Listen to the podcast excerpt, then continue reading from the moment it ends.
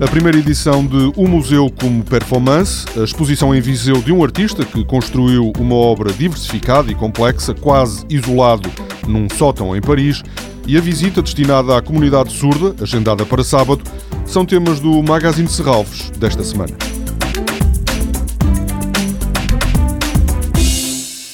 O Museu como Performance representa a estreia de um novo eixo de programação de Serralves.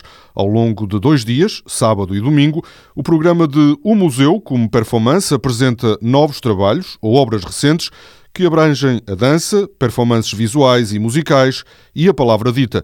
Um dos programadores, Ricardo Nicolau, diz que o Museu de Serralves aceitou o desafio de surpreender. Considero que é a responsabilidade dos museus criar públicos para coisas eh, que surpreendem e que não são aquilo que as pessoas normalmente esperariam de uma visita ao museu. No sábado e domingo de manhã e ao final da tarde, os visitantes de Serralves poderão ser desafiados a caminhar às arrecuas enquanto o italiano Alex Secchetti lhes conta uma história. Há, por exemplo, um artista que vai surpreender mesmo aqueles que já conhecem ou pensam conhecer intimamente o Parque de Serralves, que criou ou vai apresentar uma performance que se chama Walking Backwards, ou Andar para Trás, em que propõe aos visitantes que queiram experimentar uma outra forma de visitar o parque que andem numa porção do parque de costas, ou às arrecuas, uh, guiados por um guia que também, como eles, andará de costas e que lhes vai sussurrando ao ouvido uma narrativa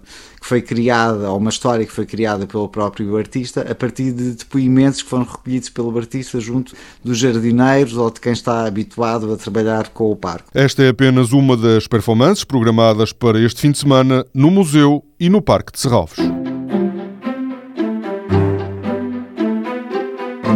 Esta quinta-feira chega à Quinta da Cruz, em Viseu, a exposição Artes Incoerentes, o Cabinet de Alves.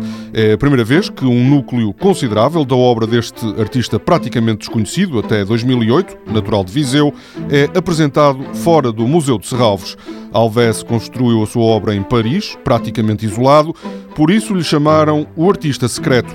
Em 2008, o Museu de Serralves foi responsável pela primeira exposição antológica de Alves, mas, como recorda Ricardo Nicolau, um dos curadores desta exposição, foi preciso, na altura, ultrapassar alguma desconfiança. Eu lembro-me que o comissário da exposição, antes de conhecer o trabalho do artista, estava quase desconfiado, pensando se o artista é tão desconhecido, talvez não seja tão interessante quanto isso. E foi visitar o artista que vivia e trabalhava em Paris na altura, num sítio minúsculo, num sótão de casa dele, e ficou totalmente surpreendido e seduzido e percebeu nitidamente que estávamos perante alguém que tinha decidido não ser conhecido. Artes Incoerentes, o Cabinet de Alves vai permanecer na Quinta da Cruz, em Viseu, até 28 de fevereiro do próximo ano.